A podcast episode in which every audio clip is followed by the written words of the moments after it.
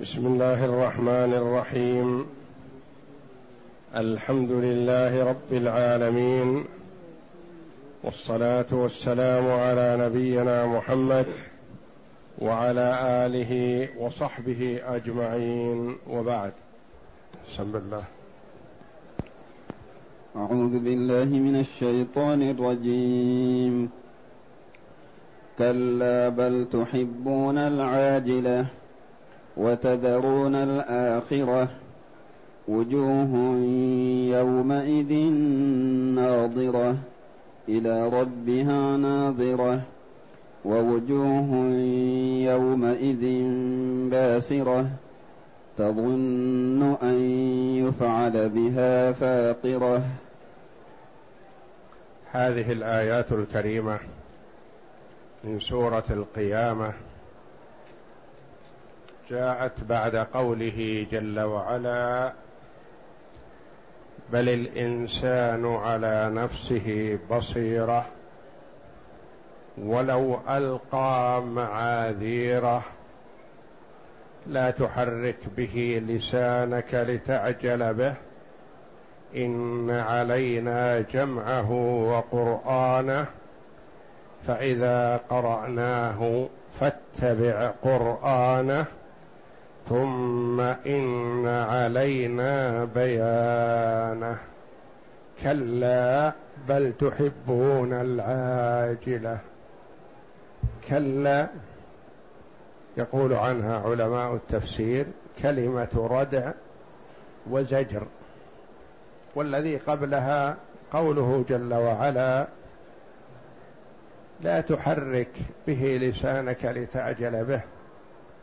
إن علينا جمعه وقرآنه فإذا قرأناه فاتبع قرآنه ثم إن علينا بيانه.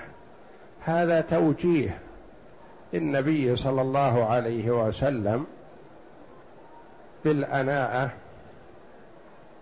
والقراءة بعد قراءة جبريل عليه السلام. وعدم الاستعجال.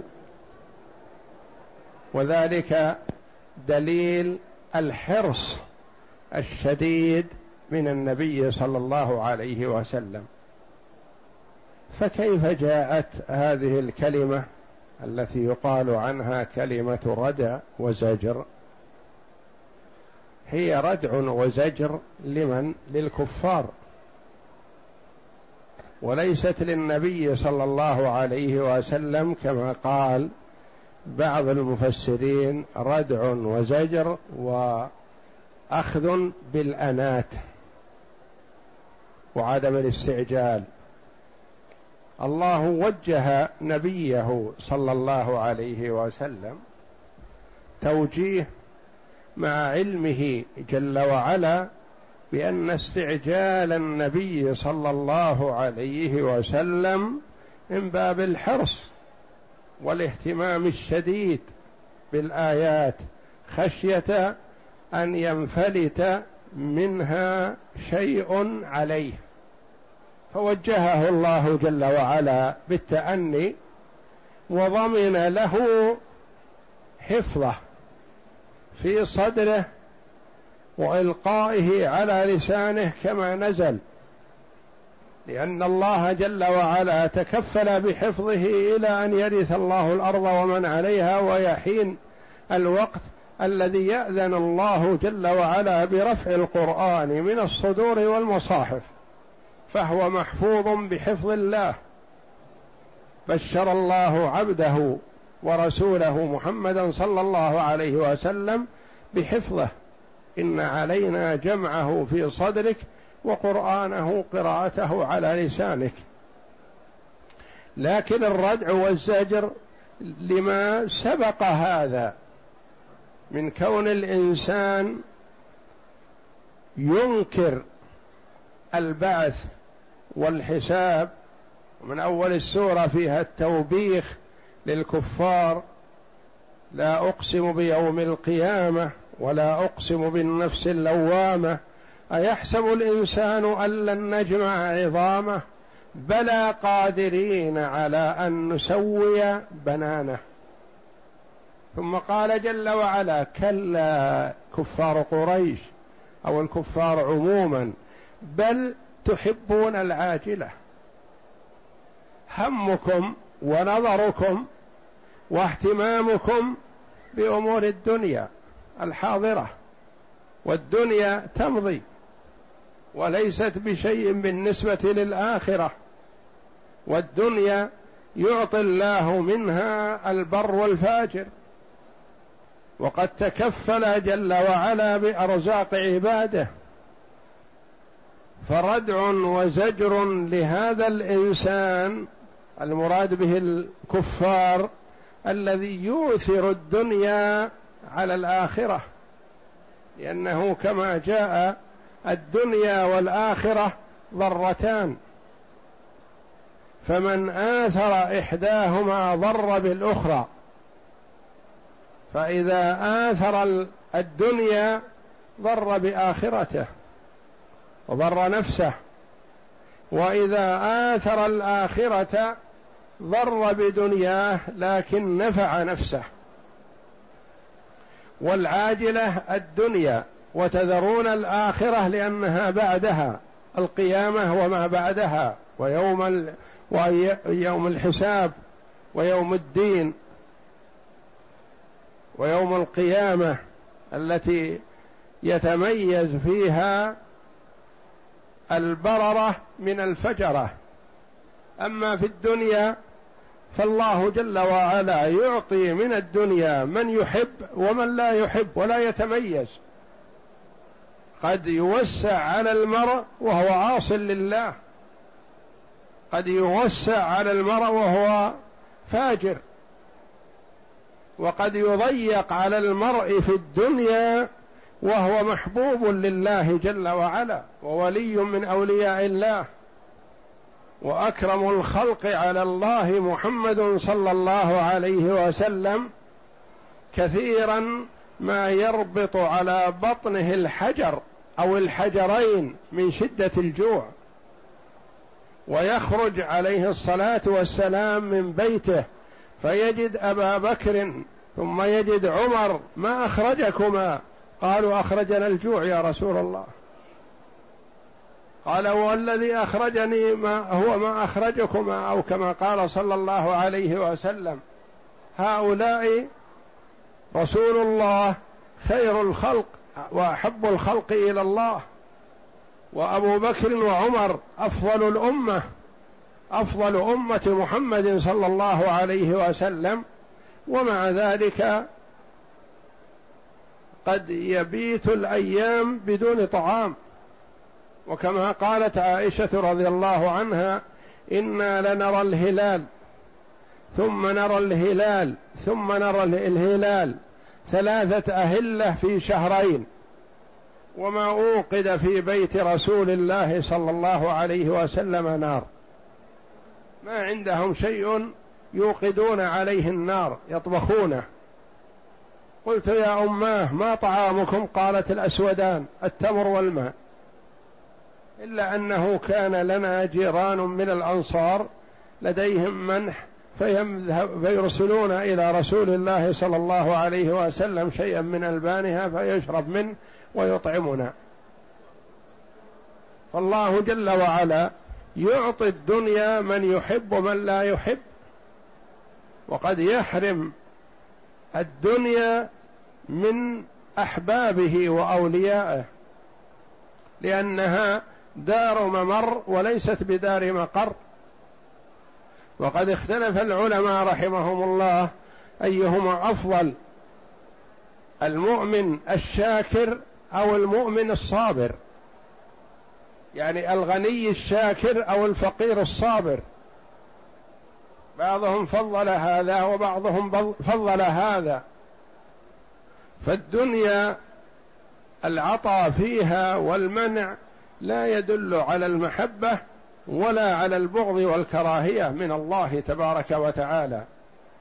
وإنما يوبخ الكافر والفاجر الذي يؤثر دنياه ولا يعمل لآخرته. كلا بل تحبون العاجلة وفي قراءة بل يحبون. بالتالي الخطاب للكفار وبالياء لاعتبارهم غيب والخطاب لغيرهم. كلا بل يحبون كلا بل تحبون العاجلة وتذرون تتركون العمل للآخرة وهذا لجهلكم وضلالكم.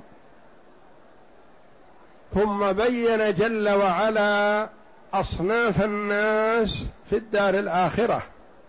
هذه التي يؤثرون عليها ولا يبالون بها ولا يعملون لها بين مآل الناس فيها.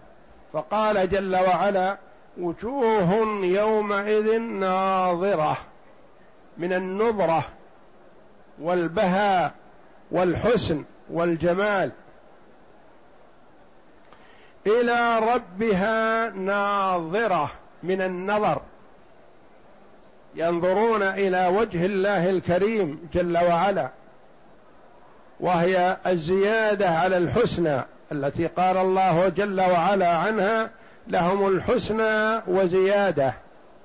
والزيادة على الحسنى التي هي الجنة النظر إلى وجه الله الكريم.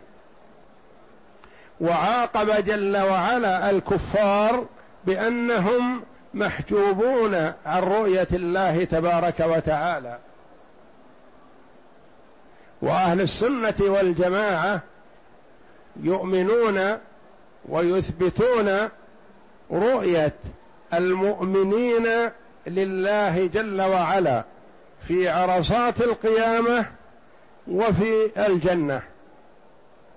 والكفار محجوبون عن النظر إلى وجه الله الكريم.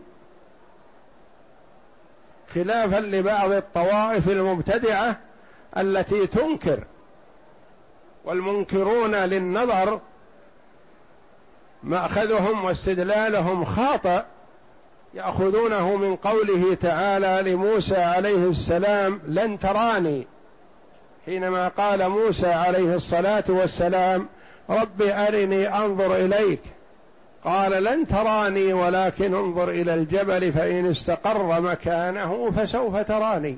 إن استقر فسوف تراني لكن الجبل على عظمته وصلابته وقوته لما تجلى الله جل وعلا له اندك وهذا استدلال خاطئ لأن قوله تعالى لن تراني يعني في الدنيا. فالبشر في الدنيا ما عنده القدرة على رؤية الله تبارك وتعالى. ما يستطيع ذلك. لكن إذا دخل الجنة هيأه الله جل وعلا لهذا النعيم العظيم الذي هو اعظم نعيم عند أهل الجنه النظر إلى وجه الله الكريم. وقوله جل وعلا وجوه يومئذ يعني يوم القيامة ناظرة بالضاد أي من النظرة والحسن والبهاء والجمال. يظهر عليها أثر النعيم والبهاء. إلى ربها ناظرة من النظر من النظر بالعين والبصر يعني تنظر إلى وجه الله جل وعلا. والكفار قال الله جل وعلا عنهم كلا إنهم عن ربهم يومئذ لمحجوبون. فالله جل وعلا يبين مآل الناس في الدار الآخرة لعباده في الدنيا ليختار الموفق لنفسه أي الطريقين يسلك. يسلك طريق الخير فيكون ممن وصف الله جل وعلا بقوله وجوه يومئذ ناظرة.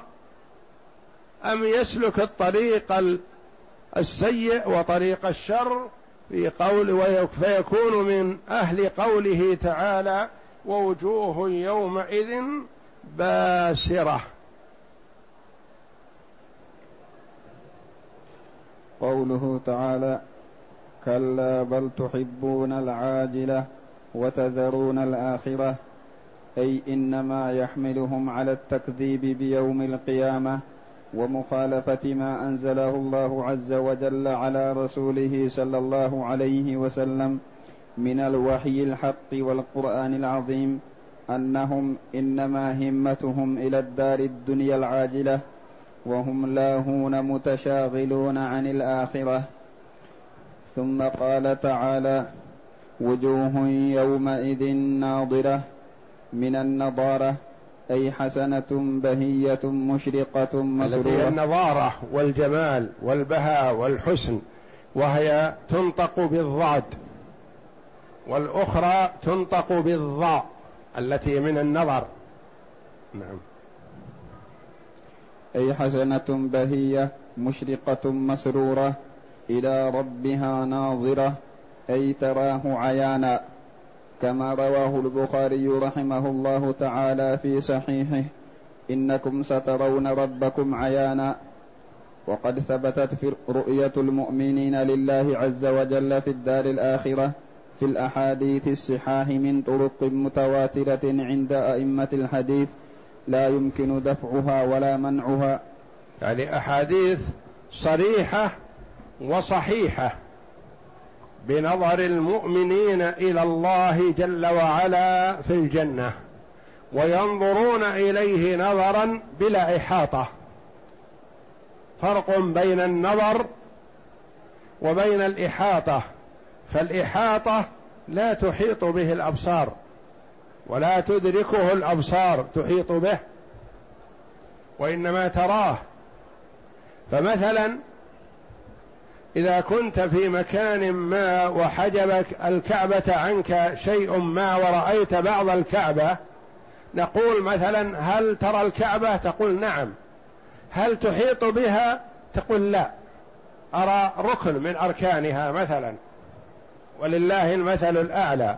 فالخلق ما يحيطون بالله تبارك وتعالى وإنما ينظر المؤمنون إلى وجهه الكريم تبارك وتعالى. والأحاديث في هذا كثيرة وصحيحة والآية الكريمة هذه تدل على ذلك. والنبي صلى الله عليه وسلم فيما رواه أبو هريرة رضي الله عنه قال قال الناس يا رسول الله هل نرى ربنا يوم القيامة؟ قال هل تضارون في الشمس ليس دونها سحاب؟ قالوا لا يا رسول الله. قال فهل تضارون في القمر ليلة البدر ليس دونه سحاب؟ قالوا لا يا رسول الله. قال فإنكم ترونه يوم القيامة كذلك. أخرجه البخاري ومسلم وغيرهما. فشبه الرؤية بالرؤية ولم يشبه المرئي بالمرئي. يعني ما يشبه المرئي بالمرئي الذي هو القمر والشمس يشبه بالله أو الله يشبه بالشمس والقمر وإنما شبه الرؤية. أي أن مثل ما نرى الشمس واضحة جلية نرى ربنا تبارك وتعالى في الجنة إن شاء الله.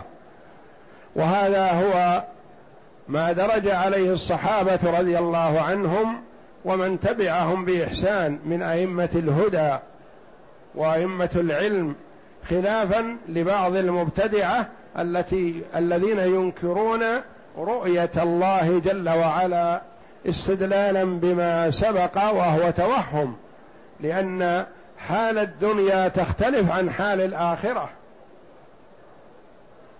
ولن هذه يؤتى بها للنفي الحاضر فقد ينفى بها شيء حاضر ثم لا تدل على نفيه في المستقبل.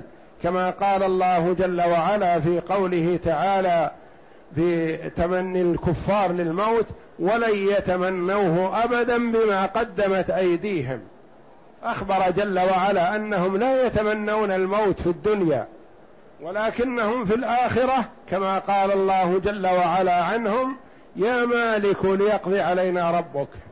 يتمنون الموت في الدنيا على ما هم فيه من العذاب الأليم في الدار الآخرة. فهم ما يتمنونه في الدنيا وقال الله لن يتمنوه أبدا بما قدمت أيديهم وليس معنى هذا أبدا أنهم لا يتمنونه في الدنيا والآخرة. ما يتمنونه في الدنيا أما في الآخرة فقد قال ونادوا يا مالك ليقضي علينا ربك. قال إنكم ماكثون. يتمنون الموت في الدار الآخرة فلن لا ينفى بها. للت... وليست للنفي المؤبد وإنما للنفي في الحاضر. والآيات تدل على هذا. كذلك الأحاديث الصحيحة الصريحة تدل على هذا وهو من أصول أهل السنة والجماعة الإيمان برؤية المؤمنين لربهم تبارك وتعالى في عرصات القيامة وفي الجنة. وقوله تعالى ووجوه يومئذ باسرة تظن أن يفعل بها فاقرة. ووجوه يومئذ يعني يوم القيامة باسرة كالحة مكفهرة عبسة متألمة يظهر عليها أثر البؤس والشقاء. لما؟ لما هي متوقعة له من العذاب. تظن يعني توقن موقنة بالعذاب. تظن أن يفعل بها فاقرة. تظن أن يفعل بها فعلة عظيمة فعلة شنيعة فعلة تصيب فقار الظهر يعني تقطع الظهر. المصيبة العظمى يقال عنها هذه فاقرة يعني تقطع الظهر. هذه شديدة فظيعة. وهم متيقنون بالفاقرة الذي هو العذاب الأليم في الدار الآخرة. نعم. قال هذه وجوه الفجار تكون يوم القيامة باسرة. قال قتادة كالحة. وقال السدي تغير, تغير ألوانها. وقال ابن زيد باسرة. أي عابسة تظن أي تستيقن أن يفعل بها فاقرة. قال مجاهد داهية. وقال قتادة شر. وقال السدي تستيقن أنها هالكة. وقال ابن زيد تظن أن ستدخل النار. وهذا المقام كقوله تعالى يوم تبيض وجوه وتسود وجوه. وكقوله تعالى وجوه يومئذ مسفرة ضاحكة مستبشرة ووجوه يومئذ عليها غبرة ترهقها قترة. والآيات الكثيرة كثيرة في تمييز الفريقين وتميين وبيان حال كل فريق. والله جل وعلا يبين هذه الأحوال لعباده في الدنيا ما داموا في دار العمل وبإمكانهم الإقبال على الله جل وعلا والإيمان به وبرسله والعمل الصالح ليكون المرء على بصيرة من أمره فيختار لنفسه ويسأل الله جل وعلا الهداية والتوفيق. ولا يستطيع أن يوفق نفسه لكن عليه أن يقبل على الله جل وعلا بسؤاله والتضرع إليه فإذا سأل الله بصدق وإخلاص فحري أن يوفق للصواب بإذن الله. والله أعلم. وصلى الله وسلم وبارك على عبد ورسول نبينا محمد وعلى آله وصحبه أجمعين.